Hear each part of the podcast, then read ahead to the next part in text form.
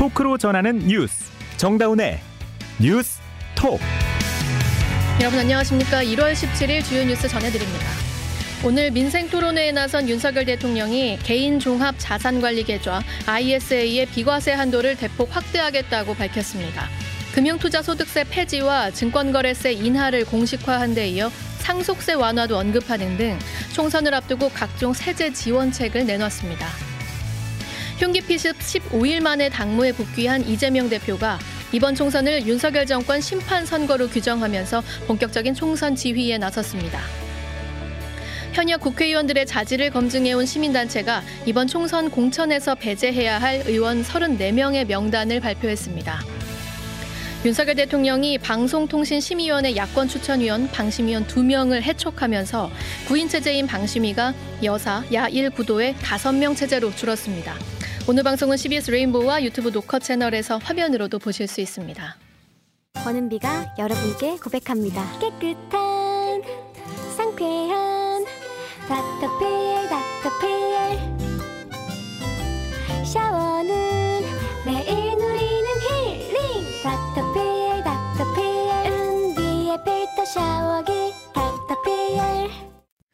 오늘 민생 토론회에 나선 윤석열 대통령이 개인 종합 자산 관리 계좌 ISA의 납입 한도를 늘리고 비과세 한도도 대폭 확대하겠다고 밝혔습니다. 용산, 용산 대통령실에서 박정환 기자가 보도합니다. 윤석열 대통령은 오늘 서울 여의도 한국거래소에서 상생의 금융, 기회의 사다리 확대를 주제로 금융위원회 업무 보고 겸 민생 토론회를 열었습니다. 금융정책의 두 가지 원칙으로 자본시장 활성화와 금융 카르텔 혁파를 꼽았습니다.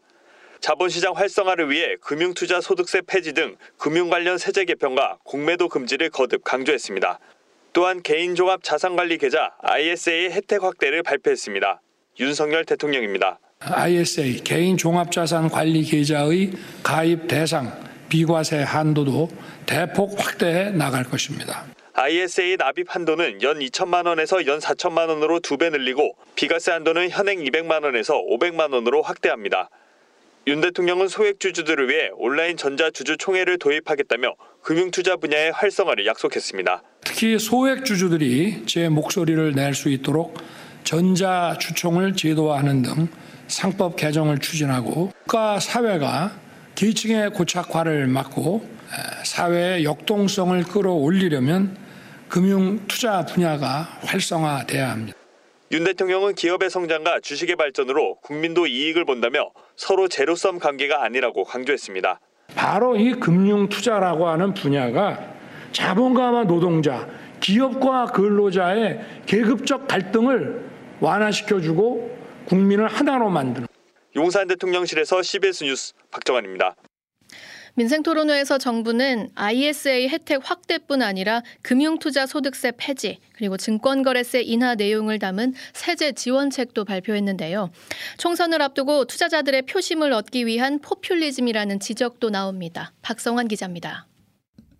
정부는 투자 활성화로 국민 자산 형성에 기여하겠다며 ISA 혜택 확대 계획뿐 아니라 금융투자소득세 폐지 방침도 오늘 공식화했습니다.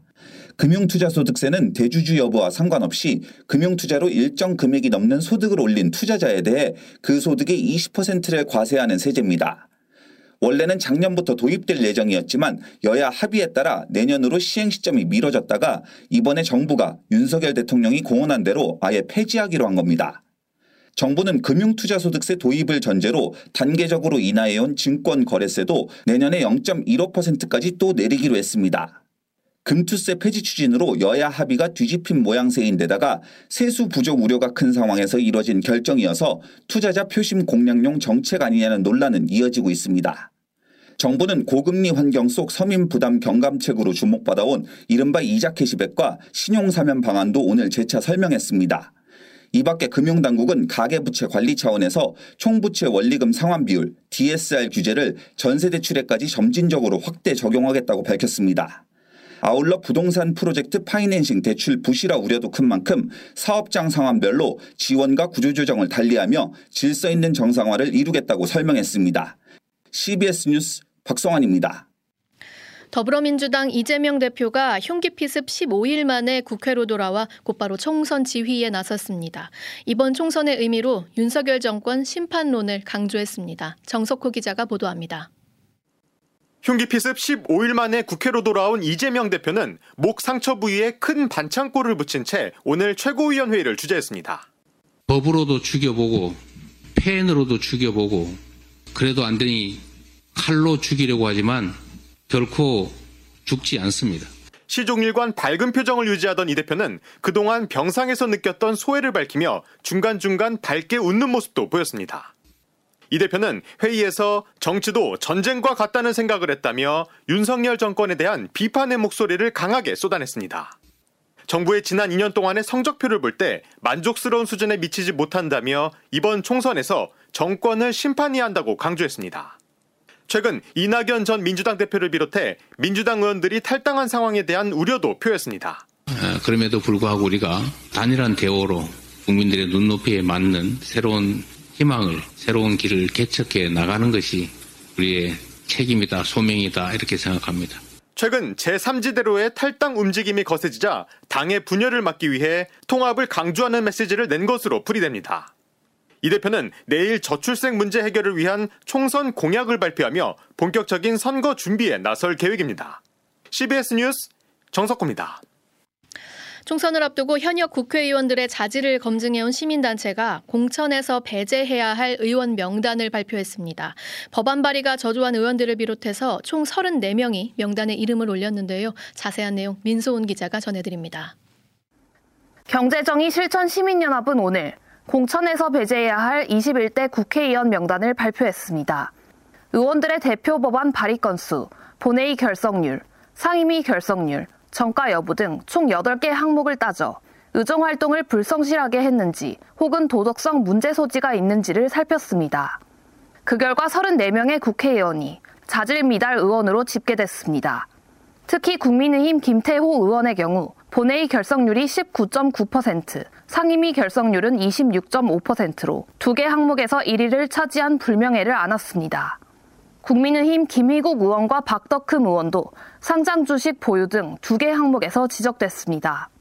또 경실련은 72명의 의원을 자질 문제의 소지가 크지만 판단이 어려워 각 정당의 추가 조사가 필요하다고 판단된다며 검증 촉구 대상으로 꼽았습니다. 경실련은 이후 여야 양당 당사를 방문해 해당 명단을 전달하고 당 대표자와의 면담을 요청할 예정입니다. 김성달 경실련 사무총장입니다. 이제 저희가 이러한 공천에 대해서 부적합하다라는 의견을 드렸음에도 불구하고 이유가 공천이 됐으면 그에 대해서 이제 정당에 대한 저희들이 이제 책임을 묻는 또 행동들이 저희 안에서 논의될 예정입니다. 또한 경실련은 양당의 높은 역량과 도덕성을 갖춘 후보를 공천하도록 힘쓰라고 촉구했습니다. CBS 뉴스 민소은입니다.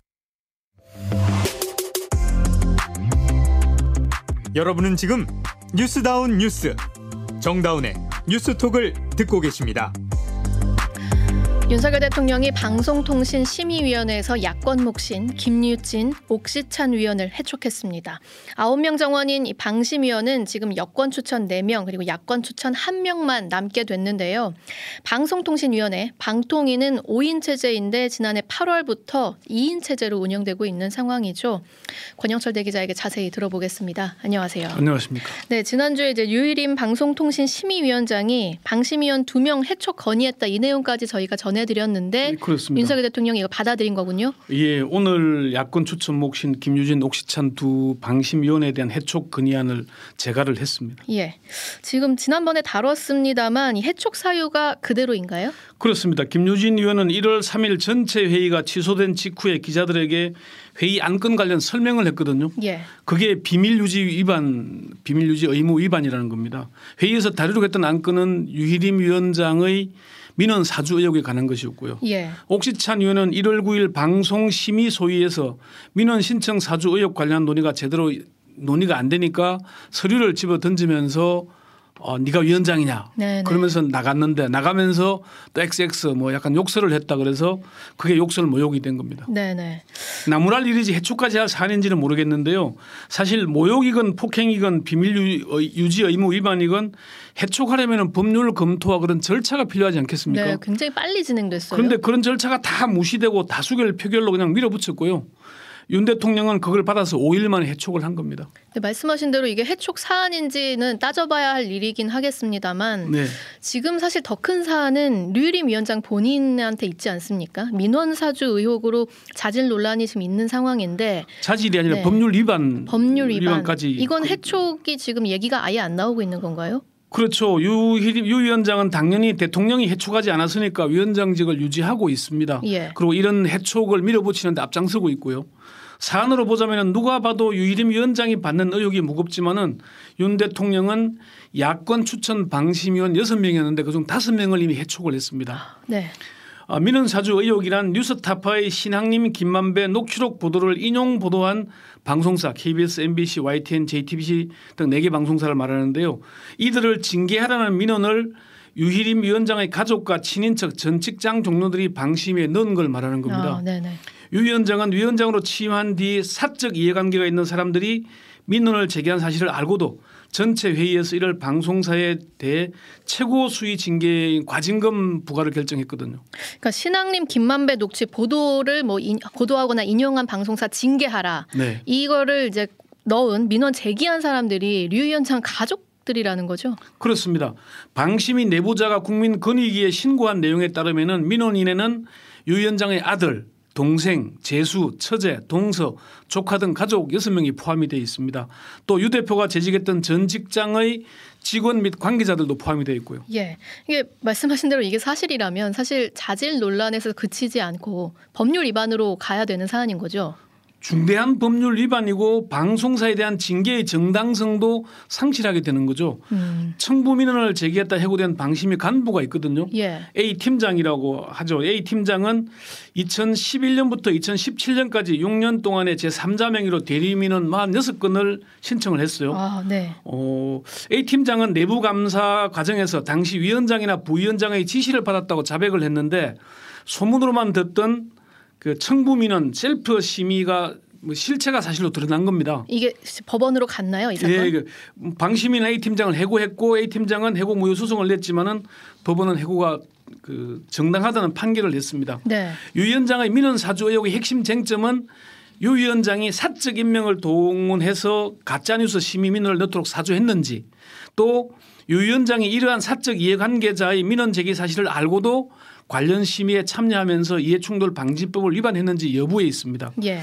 방송계나 법조계에서는 지금까지 드러난 사실만으로도 유 위원장은 이해충돌 방지법 제5조 또 방송통신심의위원회 임직원 이해충돌 방지 규칙 제4조를 위반했다는 진단을 내리고 있습니다. 그 의혹이 사실이라면 앞서 A 팀장의 사례와 같은 그런 법률 판단이 나올 수밖에 없겠네요. 그렇습니다. 자 그리고 지금 방통위랑 방심위 운영 상황 자체도 절차적으로 굉장히 불법하다는 이런 비판이 나오는데 네. 방통위는 지금 5인 체제인데 두 명이고 네. 심지어 방심위마저 이제 9인 체제에서 5인 체제가 된 거잖아요. 예. 사실 정상적이지 않고 법률을 지키지 않는 거잖아요. 예. 어, 방통위법에 위원회는 위원장 1인, 부위원장 1인을 포함한 5인의 상임위원으로 구성한다라고 명시되어 있고요.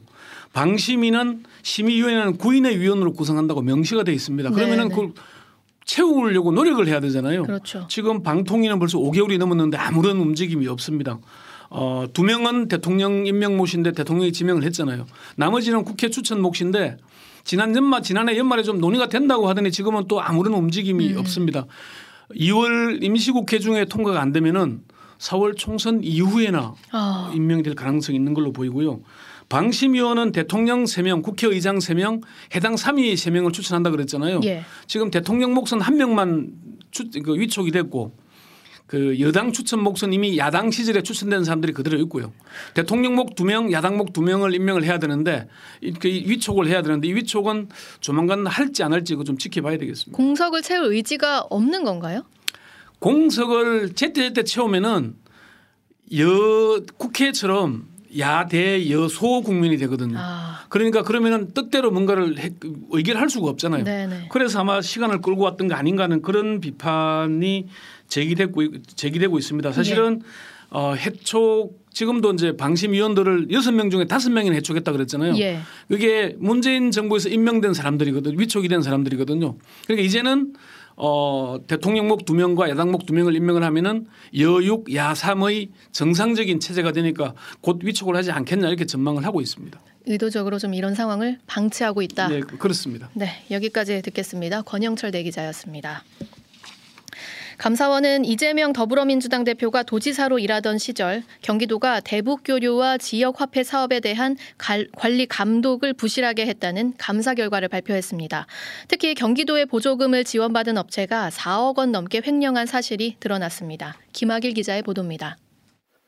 감사원은 지난 2018년부터 22년까지 경기도가 추진한 주요 사업에 대해 감사를 실시한 결과를 오늘 발표했습니다. 이 시기는 이재명 더불어민주당 대표가 도지사로 일하던 때입니다.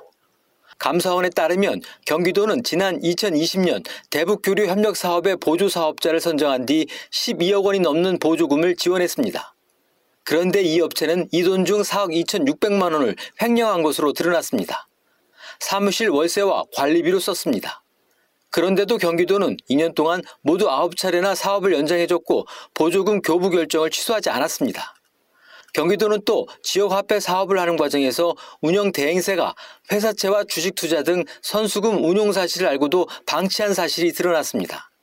2019년부터 3년 동안 최소 26억 원의 수익을 올렸는데 충전금만 돌려받으면 된다는 식으로 대응을 하지 않았습니다. 감사원은 현 경기지사의 보조금 지원과 지역화폐 사업 관리 감독을 잘하도록 주의를 주고 관련자에 대한 징계를 요구했습니다. 감사원은 이번 감사가 이재명 대표를 겨냥한 것이라는 관측에 대해 연간 감사 계획에 따른 정기 감사라고 설명해 왔습니다. CBS 뉴스 김학일입니다. 채널A 전 기자의 명예를 훼손한 혐의로 재판에 넘겨진 최강욱 전 더불어민주당 의원이 항소심에서 유죄를 선고받았습니다. 2심 재판부는 1심과 달리 최 전 의원이 이 전 기자, 채널A 전 기자를 비방할 목적이 있었다고 판단했습니다. 보도에 임민정 기자입니다. 지난 2020년 4월 이동재 전 채널A 기자의 발언 요지란 제목의 게시물을 페이스북에 올린 최강욱 전 의원. 최 전 의원은 해당 게시글에서 이 전 기자가 이철 전 밸류 인베스트 코리아 대표에게 눈 딱 감고 유시민에게 돈을 건네줬다고 해라고 주장한 혐의로 재판에 넘겨졌습니다. 서울중앙지법 형사항소부는 오늘 최 전 의원에게 무죄를 선고한 원심을 깨고 벌금 1천만 원을 선고했습니다. 게시글이 허위 사실이라는 점은 인정하면서도 비방 목적이 없다는 이유로 무죄를 선고한 1심을 뒤집은 겁니다. 재판부는 최 전 의원이 SNS에 게시한 글이 공공의 이익을 위한 정당한 비판의 범위를 넘어 비방 목적이 있었다고 봤습니다.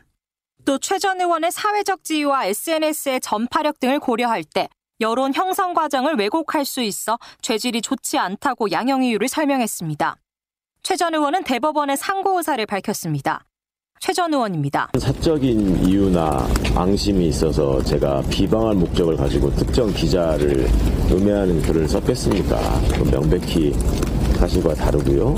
법원이 지나친 상상력을 발휘한 거 아닌가 싶습니다. 이날 재판에 참석한 이전 기자는 권원유착 공작 사건에 대해 3년 9개월 만에 유죄 판결이 내려졌다며 추악한 가짜뉴스 사건은 없어야 한다고 했습니다. CBS 뉴스 임민정입니다. 이 시각 보도국입니다. 경기 김포시가 서울 편입을 위해 행정안전부에 건의한 총선 전 주민투표 실시가 사실상 어렵게 됐습니다. 행안부는 서울 편입의 타당성을 먼저 검토해야 한다며 김포시의 요청대로 2월 10일 이전에 주민투표를 완료하기는 물리적으로 어렵다고 밝혀 특별법 폐기 가능성이 커졌습니다. 육아휴직을 사용하는 만큼 승진이 늦어진다는 기업이 절반에 가까운 것으로 나타나 육아휴직 불이익이 여전한 것으로 조사됐습니다. 고용노동부 보고서에 따르면 육아휴직 기간을 승진 소요 기간에 산입하지 않는다고 응답한 업체가 45.6%로 육아휴직한 만큼 승진이 늦어지는 것으로 나타났습니다. 고교생 4명 가운데 1명 이상은 같은 반 학생들이 수업 시간에 자는 편이라고 답했으며 이는 특수 목적고 자율고보다는 일반고에서 높았고 수학 시간이 높은 것으로 집계됐습니다. 교육부의 설문조사 결과 같은 반 학생들이 수업 시간에 자는 편이다라는 항목에 27.3%가 동의했고 주요 과목별로는 수학이 29.6%, 영어 28.9%로 높았고 과학이 23.3%로 적었습니다. 강원 충청 지역의 일반 대학 졸업자 10명 중 6명은 수도권으로 취업을 하는 등 취업 시장의 수도권 집중 현상이 심각한 것으로 나타났습니다. 한국교육개발원 보고서에 따르면 2011년 일반 대학 기준으로 비수도권 소재 대학을 졸업해 수도권 직장에 취업한 수도권 유입형 비율이 25.6%로 조사됐고 의학 계열의 경우 10명 중 4명꼴로 졸업 후 수도권을 떠나는 것으로 파악됐습니다. 이 시각 보도국이었습니다.